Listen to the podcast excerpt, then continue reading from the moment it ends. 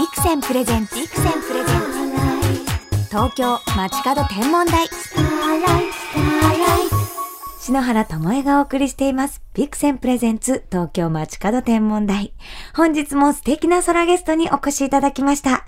宇宙のお仕事の最前線で働くスーパー空ママ、JAXA 法務課長の内富元子さんです。よろしくお願いします。よろしくお願いします。内富さんは東京大学法学部のご出身。今年7月にロケット協会が立ち上げたばかりの宇宙航空業界で働く女性を中心としたネットワーク、ソラジョポードの中心メンバーでもいらっしゃいます。内富さんは JAXA ではどんなお仕事されてるんですか？あの宇宙に関わる法律の仕事をしてるんですけれども、へえ、宇宙で法律って初めて聞きましたけれど。法律的にですね、宇宙って定義ないんですよ。宇宙は何ですかっていうのはどこにも決まっていないんですけれども、そういった中であの皆さんが一緒にこうコラボレーションを国際的にしていく中のルール作りをですね、やっていくようなお仕事ですね。じゃあ法学部の経験が宇宙で活かされるということなんですね。そうですね。あの、人類のためにとか、未来のために、社会のために、どんなルールで宇宙の活動をしていったらいいのかというのを考えて、提案して、調整していけるような面白い仕事です。内富さんもともと宇宙に興味があって JAXA に入られたんですか？小さい頃にやっぱりこう星空を見て勇気づけられて頑張ろうとかいうようなことはやっぱり私もあったんですけれども、直接入ったきっかけはちょうどあの国際的なこう仕事をしたいなと思った時に、まあ、JAXA の話、まあ、宇宙の法律どうなろうと思ったんですね。でそれで話を聞いていたらちょうど私が入った20年前は日本の宇宙技術とかロケットが世界並みにどんどんあの良くなってきていて、これからようやく世界と一緒に国際協力をするんだよっていう時代なので、そういう時にあの当時のナスダにはあまり法律を知ってる人がいないので、国際交渉とかそういうのをやってほしいんだよっていう話があってこれは面白いなと思って入ってあっという間に面白くて20年経ったんですけどね。でももともと今の国の法律っていうのはもうすでにあるものじゃないですか。でもはい。宇宙のうん法律っていうのはこれから作っていったりするのでなんか楽しそうだなって思っちゃい。そうですね、うん。法律っていうのは、あうん。の新しいものをするために作る必要があるんですね、うんだから宇宙の活動があの始まってきたり新しいのをするためには新しいルールがいるので、あのそのためにこう私も新しいルール作りができる場所って法律の仕事でもなかなかないんですけどこれはあの各国とあの外国と交渉したりして新しいルールをしかも未来のために作るってこれは面白いなと思ってですね、入ったっていうところですね。こう法律が、しかも宇宙でこう、うん。なんか生まれる瞬間を体験できるって貴重ですね。ちなみに月の法律とかではい。何か私たちにもわかるものってあるんえっとですか、宇宙条約というのがもと宇もとあるんですけど。約 すごいべきはい、はい、えっ、ともともとはあのまあアポロの時代に、うん。あのアメリカと旧ソ連が月に行くときにあるいは宇宙に行くときに法律を作ろうって国連で作ったんですけれども、あのその中で例えばあの宇宙空間とかはあの誰も所有してはいけないっていうのが例えばあるんですね。ええ。であのそういったルールの中ででもあの所有はしないんだけれどもあの月や火星やあの宇宙っていうのは活用しようよ。で活用するんだったらあのみんなで協力してですね。それぞれが自由にやるけれども、各国のことを考えてやろうよとかですね、いうようなことを決めてるルールがあるんですよ。さあ、そして、宇宙航空業界で働く女性を中心としたネットワーク、ソラジョポードもされてるということなんですけど、これはどういうチームなんですか？はい、えーこれはですねあの、まあ、あの宇宙で輝く女性集まろうっていう感じなんですけれどももともとあの私あの JAXA にも男女共同参画推進室というのが今は大体こううん。政府が推奨してたり、各企業さんとかでそうやって女性もいろんな課題があったりあるいはそのリーダーシップを取れるように、えーみんなで頑張っていこうっていうような動きがあると思うんですけれども JAXA でも最近あの JAXA 男女共同参画推進室というのができまして私そういうことやろうよっていうのがお提案したんですけれども海外にはよくあるんですね。あの業界ごとに、まあ、女子会みたいな、まあ、ノリみたいな をやってる NPO とかがあるんですけど、やっぱりあのまだ宇宙業界日本ではあの女性が少ない特にエンジニアの方とか少ないし、まあ、いろんな課題とかあるだろうしいろいろそのロールモデルとか、あのいろんなことをですね持ち寄ってみんなでこう、まあ、勇気づけ合ってあるいは楽しくですね、頑張っていこうよっていうネットワーキングをあのしようっていう話を去年してて、でそういうことをやっていくうちにネットワーキングっていうことはその JAXA があのそういうことやろうねってみんなにこの声をかけて、去年キックオフイベントをやったんですけれども、あの JAXA だけでは済まないので、こう業界全体でみんなでやろうよあるいはその大学も含めて、うん。それからあの空ガールの皆さんも含めて、はい。みんなで盛り上がろうよっていう話をしていて、そうしたらですねあのじゃあってロケット協会さんっていうそこの中でその、まあ、幹事みたいになって業界のみんなに呼びかけるようなあの委員会を作るっていうことででそれで山崎直子さんに、はい。ぜひって話で山崎直子さんもああそれは素敵ということでご承諾されてあの正式にはあの空上はあのそういう男女共同参画委員会とかになってて、委員長が山崎さんでへー事務局は私たちなんですけどそれちょっと硬いのでええ。空上ボードという形にしてええ。あの宇宙飛行士の山崎さんを入れて5人で、ええ。えーワイワイとですね、えー業界のみんなが盛り上がっていくためには、えーこんなことしたらいいんじゃないのっていうような話をしてるんですね。じゃあ空かける女子のサークルみたいな、はい、だからこれはあの JAXA の活動っていうんじゃなくて JAXA の人も私みたいに入ってるんですけれどもこのボード自体はあのみんな、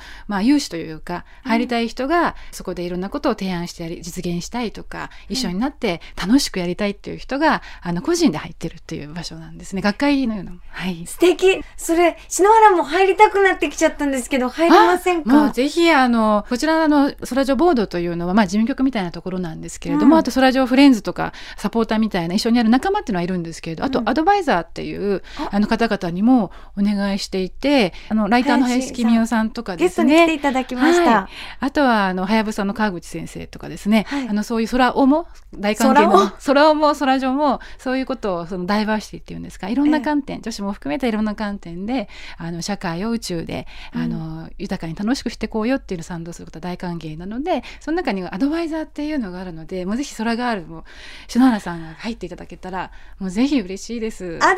スしちゃいます。ぜひ空上盛り上げましょう。ぜひよろしくお願いします。何しようかな。へえ私はもしアドバイスするんだとしたら空と和はすごく相性がいいから、あーなるほど。なんか空のお着物とかうんあと空のアクセサリーとかうんそういうもので空を身につけるっていうのをみんなに提案したいなっていうふうにありがとうございます。宇宙って何でも相性がいいんですね和も合うし、うんファッションも合うしアクセサリーもアートもそういうのが私たちがこう年齢を重ねても楽しめる一つの魅力だと思うんですよね。本当面白いですね。今私がこう宇宙とアートとか和とか言ったらもう、内富さんがバババッとメモった感じが もうさすができる女子すいません。空女子だなと思って。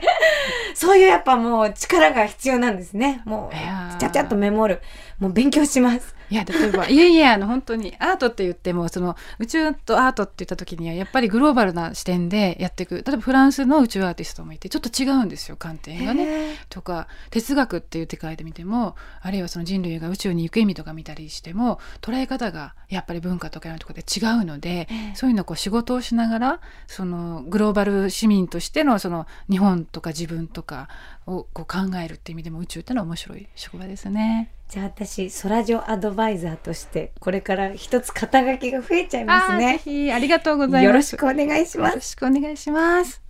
東京 FM からしの新たまえがお送りしています。ビクセンプレゼンツ東京街角天文台。JAXA 法務課長の内富元子さんをお迎えしてお話を伺っています。そして内富さんはロケットの打ち上げなどもご覧になったりしたことが。はい、あのやっぱり本当にもうこれは聞くと見るとは大違いでですね、もう実際そこで行くともうもう空気が震えてもうすごいもうバリバリって言って音が遅れてきてやっぱ感動的なので、あのぜひ種子島にもいらしていただいて見ていただいて空上遠足でもこの種子島まあこれは打ち上げとはちょっと違うんですけどそういうことも将来やっていこうと思うんですけどね。参加できるんですか？あの打ち上げっていうのはその JAXA として何かツアーをしてるわけではないんですけど、うん。最近はあのかなりあの旅行代理店さんでもうん。扱ってたりするので、ええ。あのぜひですねあの足運んでいただいてこの感動というかですねもう衝撃を空気が震えるっていう言葉が素敵でした。うん。うんあとは宇宙ステーションなんかも回ってるのは見えるんですけどね、ええ。あのそういう感じでやっぱり何かで宇宙に思いを馳せるというかいいですよね。ねえ。あの私も宇宙ステーション、もうゆいさんが今乗ってらっしゃると思うともう見るこう感動がひとしおなんですよね。そうなんでやっぱり JAXA で働いてるとまたまたもっと感動も大きいんですか？そうですね。あの、うん。やっぱり打ち上げで私は山崎直子さんのまさにシャトルの打ち上げにたまたま仕事の対応であのその打ち上げに行くことができたんですね。もうすごい素敵であのまず山崎さんが乗ってるシャトルでそのカウントダウンが入ってる時に宇宙ステーションが応援するように直前に横切ってあもう綺麗な満月のようなお月様と宇宙ステーションと山崎さんが搭載されている ロケットっていう感じでもうショーのような感じだったんですけどその後こう明け方に打ち上がった後にもうレインボーのようなこう打ち上げ後の雲がずっと残ってて、それを見るとあのあ山崎さん嬉しいんだなっていう伝わってくる感じでもうすごく感動しました。綺麗でしたねあの打ち上げは。はい、でもそういう感触をやっぱキャッチするのはやっぱ空女だからなんだなってすごく思いました。男性が同じ感覚をキャッチできるのかなって今。そうですね、うん。なんかやっぱり同じようにあのプロジェクトってもういろんなことでもやっぱ観点が違うので、うん。その観点の違いっていうのを伸ばしていったりあるいは楽しんでいったりすることで新しいイノベーションになると思うんですよね。だからやっぱりあの女性がですねあのいろんな意味で少ないと遠慮して提案ができないとか、うん。なかなかこう女性のセンスとか説明の仕方ってやっぱ男子と違うところがあると思うんですね、うん。あるいはエンジニアと文系も違うと思うんですけどそうするとなかなかこう日本人ってこう遠慮して言えないと思うんですけどみんなが集まってこうだよねこうだよねっていうのを例えばいろんな学会ロケット協会でもどっかでも提案していくことで多分今まで気づいてないようなセンスがですねこの宇宙プロジェクトとかいろんな宇宙にこう始まるんじゃないかなって。空上ってそういうことで多分ロケット協会さんって立ち上げてくださってるのかなって思うんですよね。これからこう宇宙に関わるお仕事を女性がしたいっていう場合、うん。どういうことをこうアドバイスできますか、うん。そうですね。あの宇宙に関わるお仕事っていうのをまたエンジニアになりたいのか、うん天文台とかもそうですけれども、うん。いわゆるその惑星科学のようなうんうん。学問としてやりたいのか、うんものを作りたいのか私のようにこうこうつなぐようなお仕事をしてうん。いろんな関わり方あるんです。アーティストはもちろんアートで宇宙のなんか表現もできるでしょうしね、であのぜひ空ガールの皆さんだとかあるいは日本の女子とか、ねあうん。の若い方にお伝えしたいのはちょっとしたところにこうチャンスだとかドアはあるんですよね、うん。でも皆さんなんかやや遠慮しちゃってあのなかなかあの無理だからってなってるのを海外はみんなそこ無理でもいいからチャレンジしようっていうところで戸を叩くことで新しいチャンスが実はすぐこうつながってったりするんですよ。うんうん。だからその宇宙って遠いかなとか世界って遠いかなって言って遠慮せずにですねえ自分がこう仕上がってからチャレンジしようじゃなくてこんなにこう不十分な自分だけど挑戦してみようっていうもう失敗したらまだ次があるじゃないっていう感じでどんどんいろんなところに入っていくとねい。いと思うし、うん。じゃあ宇宙好きっていう気持ちではい。もう飛び込んでいいんですね。ああもちろんですよ。やっぱり好きなものを楽しんでやるっていうのが一番なのであの空上も例えばこう義務感であのやるとしんどくなっちゃうじゃないですか、うん。あのまあ、仕事はまた別だと思うんですけどそれよりもやっぱりこう私が楽しくなることでみんなが集まって楽しくなる空上って例えばそういう活動だと思うんですよ。うんだからやっぱりこう自分がやってることを義務を果たしながらそれを楽しむ。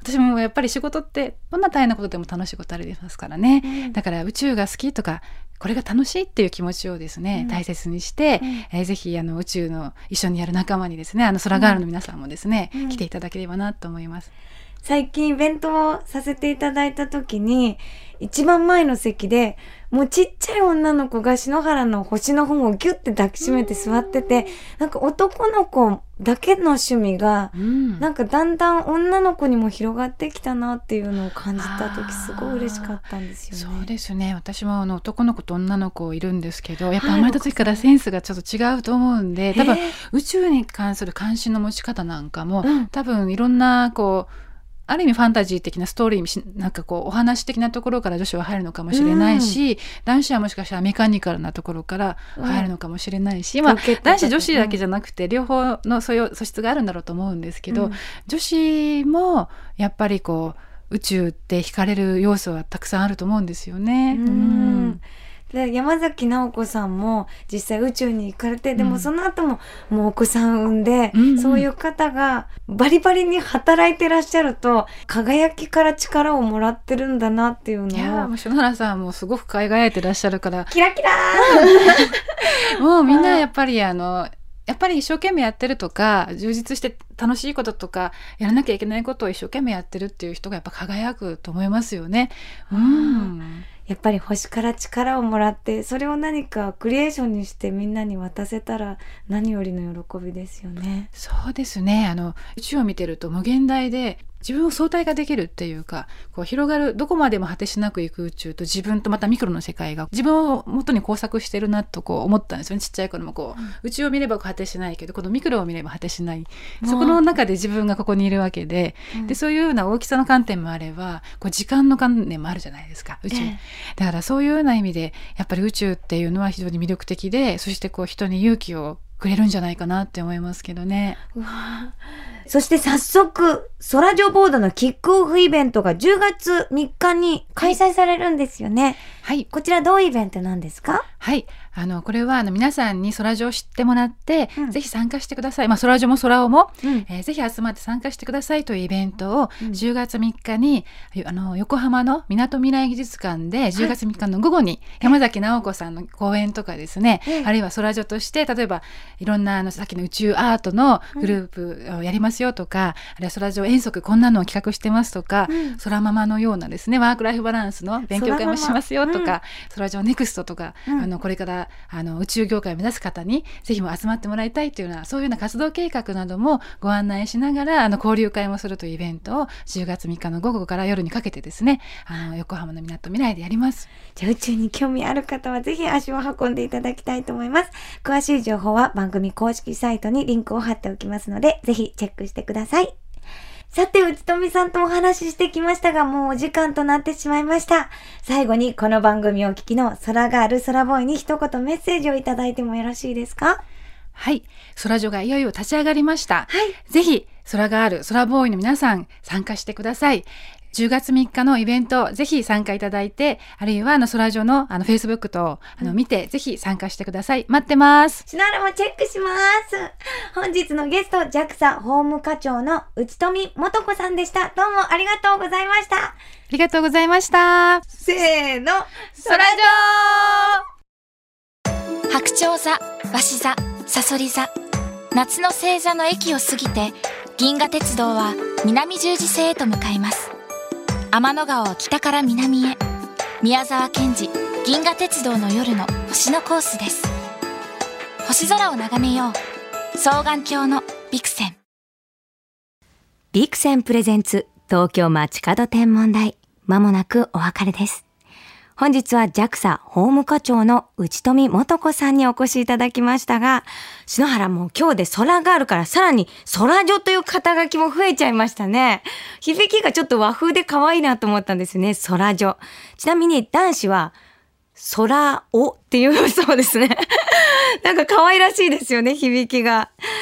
おっしゃってたのは宇宙のお仕事は好きという気持ちで参加していいんだよってね、こう JAXA の空上、自らこう柔軟に発想してくださるのが嬉しいなと思いましたね。横浜の三菱港未来科学館で10月3日の午後から夜にかけてイベントが開催するそうです。こちらもね、ぜひ空ガールファッションでね、あ、空女ファッションでね、和風でね、行ってもいいかなと思いますね。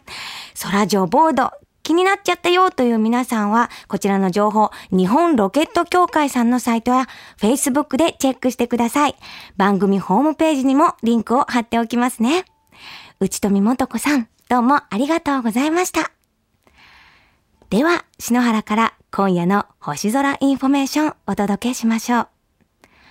9月に入りましたが、もう少し夏の気分を味わいたい今日この頃。夜8時頃、南の空には夏の代表的な星座、射手座が輝いています。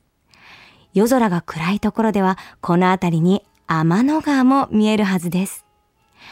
伊手座には南都六星と呼ばれる星の並びがあります。まるで北斗七星の南の空バージョンという風に6つの星が飛尺の形を作っているんです。ちょうど小さな柄杓で天の川の水を救おうとしているみたいですよ。英語ではミルクディパー、ミルクを救うサジという呼び名もあるそうです。天の川ミルキーウェイにかかる小さなスプーンを想像したんでしょうね。北斗七星はビッグディパー大きなサジっていう風に訳しますね。こちらとペアにして覚えてあげたいですよね。なんと6世。篠原は伊手座をティーポットの形になぞってプラネタリウムでは解説するんですね。ちょうど伊手座の足元のあたりが本当に大きなティーポットに見えて、これがね、すごいのちゃんと気が利いてて、ティーポットがこう、注いだところに天の川がふわーっと夜空にかかるんですよ。それがね、こう、湯気のあったかいミルクのようにも見えるし、こう流れるね、まさにミルキーウェイという感じでね、ぜひ流れて、こう天の川のそばに、南の夜空には、伊手座が流れているって、こう輝いているって覚えてあげてほしいですね。今夜久しぶりに晴れそうです。星空眺めてあげてくださいね。それでは素敵な星空ライフをお過ごしください。東京 FM ビクセンプレゼンツ東京街角天文台。ここまでの相手は篠原智恵でした。また来週のこの時間、星とともにお会いしましょう。